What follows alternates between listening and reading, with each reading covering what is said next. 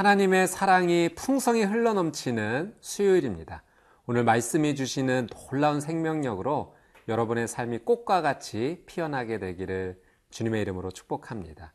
오늘 저희가 함께 나눌 말씀의 제목은 마음이 약해질 때 부르짖어 기도하십시오입니다.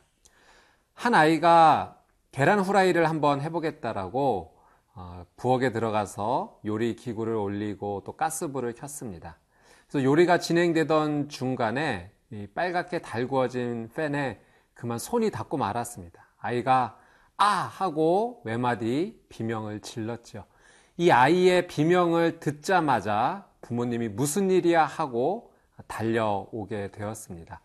자녀가 외마디지만 비명을 지르면 가장 먼저 반응하는 사람은 부모님입니다. 하나님인 자, 하나님의 자녀인 우리가 아, 부르짖으면 외치면 우리 하나님께서 가장 먼저 반응하십니다. 오늘 우리에게 놀랍게 반응하시는 하나님의 은혜를 기대하며 말씀 앞으로 함께 나아가겠습니다.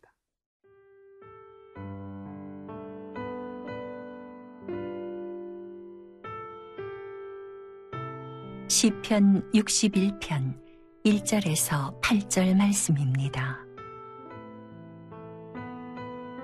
하나님이여 나의 부르짖음을 들으시며 내 기도에 유의하소서.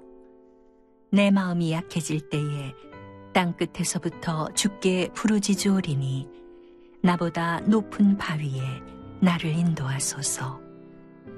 주는 나의 피난처시요 원수를 피하는 견고한 망대의 심임이이다. 내가 영원히 주의 장막에 머물며 내가 주의 날개 아래로 피하리이다. 셀라. 주 하나님이여 주께서 나의 서원을 들으시고 주의 이름을 경외하는 자가 얻을 기업을 내게 주셨나이다. 주께서 왕에게 장수하게 하사 그의 나이가 여러 대에 미치게 하시리이다. 그가 영원히 하나님 앞에서 거주하리니 인자와 진리를 예비하사 그를 보호하소서. 그리하시면 내가 주의 이름을 영원히 찬양하며 매일 나의 서원을 이행하리이다. 시편 61편은 다윗이 지은 시입니다. 다윗이 그 아들 압살롬의 반역으로 인해서 왕권을 잃어버리고 피신하였을 때 지어진 시로 추정이 됩니다. 여러분, 왕권을 잃어버렸다는 것은 얼마나 큰 아픔입니까? 평생 동안 쌓았던 모든 것이 무너지는 순간입니다. 그런데 더 가슴 아픈 것은 그 왕권을 불법적으로 빼앗은 사람이 자신의 아들 압살롬이었다라고 하는 사실이죠. 다윗은 지금 마음이 두 배로 찢어져 있는 상황입니다. 2절 말씀입니다. 내 마음이 약해질 때 땅끝에서부터 죽게 부르짖으오리니 나보다 높은 바위에 나를 인도하소서. 2절의 고백처럼 다윗은 지금 땅끝에 서 있는 심정입니다. 인생의 마지막 그 낭떠러지 끝에 몰린 심정일 것입니다. 이 인생의 절벽 위에서 다윗은 무엇을 선택했는가? 2절 말씀해 보니까 땅 끝에서부터 죽게 부르짖으오리니. 여러분 다윗은 하나님께 나아가 부르짖어 기도하는 것을 지금 선택했습니다. 다윗은 민심을 돌리기 위해서 어떤 행동을 해야 될지 회의를 하지 않았어요. 그리고 참모들에게 이번 전쟁에서 어떻게 승리로 나가게 될 것인지 작전 회의를 하지 않았습니다. 그는 하나님께 부르짖어 기도하는 것을 선택했습니다. 여러분, 우리가 성경에서 보는 다윗의 이미지는 어떤 모습입니까? 골리앗을 이기는 전쟁에서 승리하는 장군의 모습도 있을 것이고 또 훌륭한 왕으로서 나라를 잘 정치하는 왕의 이미지도 있습니다. 그러나 성경이 기록하는 다윗의 중요한 이미지 가운데 하나는 그는 언제나 늘 하나님께 부르짖어 기도하는 사람이다라는 사실이죠. 언제 어디서든지 다윗은 하나님을 먼저 찾았습니다. 하나님께 도움을 구했죠. 기쁠 때도 하나님을 찾았고 슬플 때도 어려움이 있을 때도 언제나 하나님을 찾았습니다. 하나님을 찾고 부르짖었던 사람입니다. 저도 인생을 좀 이렇게 한번 오늘 말씀을 묵상하면서 되돌아보았을 때 마치 인생의 그 땅끝에 서 있는 느낌이 있었던 저. 그래서 기도도 잘 나오지 않고 나오는 것은 한숨이요, 눈물이요. 그 한마디 기도조차 쉽지 않았던 삶이 생각이 납니다. 그때 선택했던 것. 그저 아버지 하고 그 한마디만 계속해서 어, 부르짖고 기도할 수밖에 없었습니다. 그러나 그 한마디였지만 하나님께서 제 인생을 붙잡아 주시고 다시 소망 주시고 일으켜 주신 그 놀란 은혜를 경험합니다. 사랑 여러분, 혹시 여러분의 삶 가운데 이런 땅 끝에 서 계신 심정과 같은 분이 계실 줄 압니다. 오늘 다윗이 하나님께 부르짖으며 나갔던 것처럼 여러분 하나님 앞에서 부르짖으십시오. 내 아버지께서 가장 먼저 반응하고 달려 나오실 것입니다. 오늘 3절, 4절 말씀처럼 하나님께서 여러분의 피난처가 되어 주실 것이고, 견고한 망대가 되어 주실 것이고, 주의 날개로 보호하여 주실 것입니다.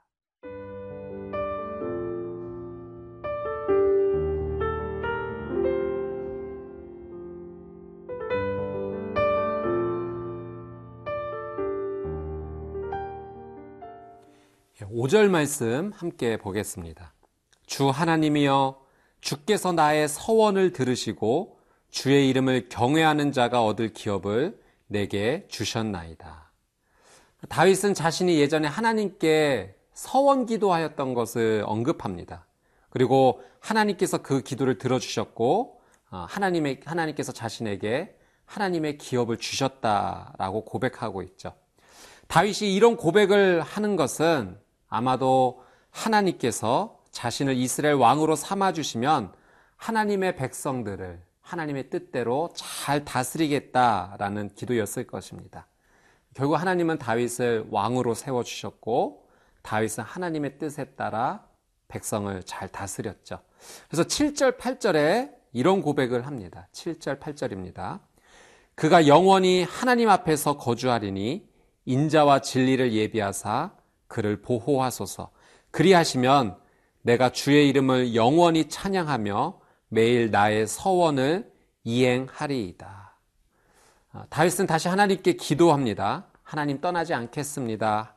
하나님의 인자와 진리로 보호해 주십시오. 그리고 매일 나의 서원을 이행하겠습니다. 다윗은 하나님께 다시 지금 은혜를 구하고 있습니다. 하나님께 드린 서원의 약속, 기도가 어떤 내용인지는 우리가 정확히 알지는 못하지만 다윗은 그것을 하나님께 지켜나가겠다라고 굳게 고백을 하고 있죠. 여러분, 서원 기도라는 것은 어느 일정 기간 동안 내가 하나님께 이것을 행하겠습니다. 또는 행하지 않겠습니다. 약속하는 기도입니다. 민수기 30장 이 성경 말씀을 살펴보니까 서원한 것은 꼭 지키, 지키라고 권면합니다. 만약 이행하지 못했을 경우에는 이 속건제 희생 제물을 드려서 하나님께 용서를 받으라고 합니다. 미혼의 자녀가 서원한 것이 있다면 어, 그런데 아버지가 만약 반대한다면 그 서원은 무효라고 했고요. 결혼한 여인이 서원한 것도 남편이 반대하면 무효라고 했습니다. 그러니까 성경에서 말씀하시는 강조점은 이것이죠. 서원은 자발적인 기쁨으로 하는 것이지 두려움으로 하는 것이 아니라는 겁니다. 내가 하나님과 더 깊은 기쁨의 관계로 나아가는 기회로 이 서원 기도를 사용하는 것입니다. 아, 내가 하나님께 어떤 특별한 축복을 받고자 하는 그 수단으로 여겨서는 안 될 것입니다. 여러분, 만약에 우리의 자녀가 우리 부모님들에게 약속을 한다면 그것이 누구에게 유익이 되겠습니까? 엄마, 아빠, 저 밥 잘 먹을게요. 공부 열심히 할게요. 어, 저 키 크고 또 이런 좋은 성적 얻으면 이것 좀 해주세요라고 자녀가 약속을 요구한다면, 그래서 그 약속이 정말 이루어진다면 누구에게 유익입니까? 키 크고 공부 잘하고 또 좋은 선물까지도 받는 자녀가 특별한 은혜를 입는 것이 아니겠습니까? 우리가 하나님께 서원의 기도를 하며 나간다는 것은 그래서 하나님께서 우리에게 은혜를 주시는 놀라운 축복이고 사랑의 증거인 것입니다. 다윗은 하나님께 서원하며 나가는 이 삶을 정말로 즐거워했고 기쁨으로 지켰습니다. 그러니까 스스로 하나님의 뜻대로 살고 싶다라는 것을 자신을 하나님 앞에 드림으로써 그렇게 살피는 기도의 삶을 살았던 거죠. 여러분 오늘 나의 삶, 우리의 삶을 한번 천천히 살펴보기를 원합니다. 내가 어떤 삶을 살아갈 때 우리 아버지 하나님께서 가장 기뻐하실까? 그것을 생각하고 그 하나님의 기쁨을 위해서 내가 이것을 결단해야지. 이런 삶을 살아야 되지. 하나님께 약속의 기도를 드린다면 하나님께서 그것을 행하실 놀란 은혜를 주실 것입니다. 혹여 최선을 다했더라도 그 삶을 다 이루지 못했더라도 또 하나님께 용서의 은혜를 구하면 하나님 또 용서해 주실 것입니다. 오늘 이 하루 다윗처럼 하나님께 부르짖고 또 하나님이 기뻐하시는 그 삶을 살펴 약속하며 나가는 삶이 된다면 하나님께서 기뻐하시는 놀란 은혜의 하루가 될 줄로 믿습니다. 함께 기도하겠습니다. 사랑하는 주님, 인생의 아픔과 어려움 속에서 다른 것을 찾지 아니하고 하나님께 부르짖어 기도하는 삶을 살게 하여 주시옵소서. 또 내 삶 가운데 하나님 기뻐하시는 뜻이 무엇인지 발견하고 그것을 약속으로 올려드리며 하나님 앞에 기쁨이 되고 우리에게는 유익이 되는 놀란 은혜를 살게 하여 주시옵소서. 감사드리며 예수님의 이름으로 기도드리옵나이다. 아멘. 영원히 더 멀리 더 가까이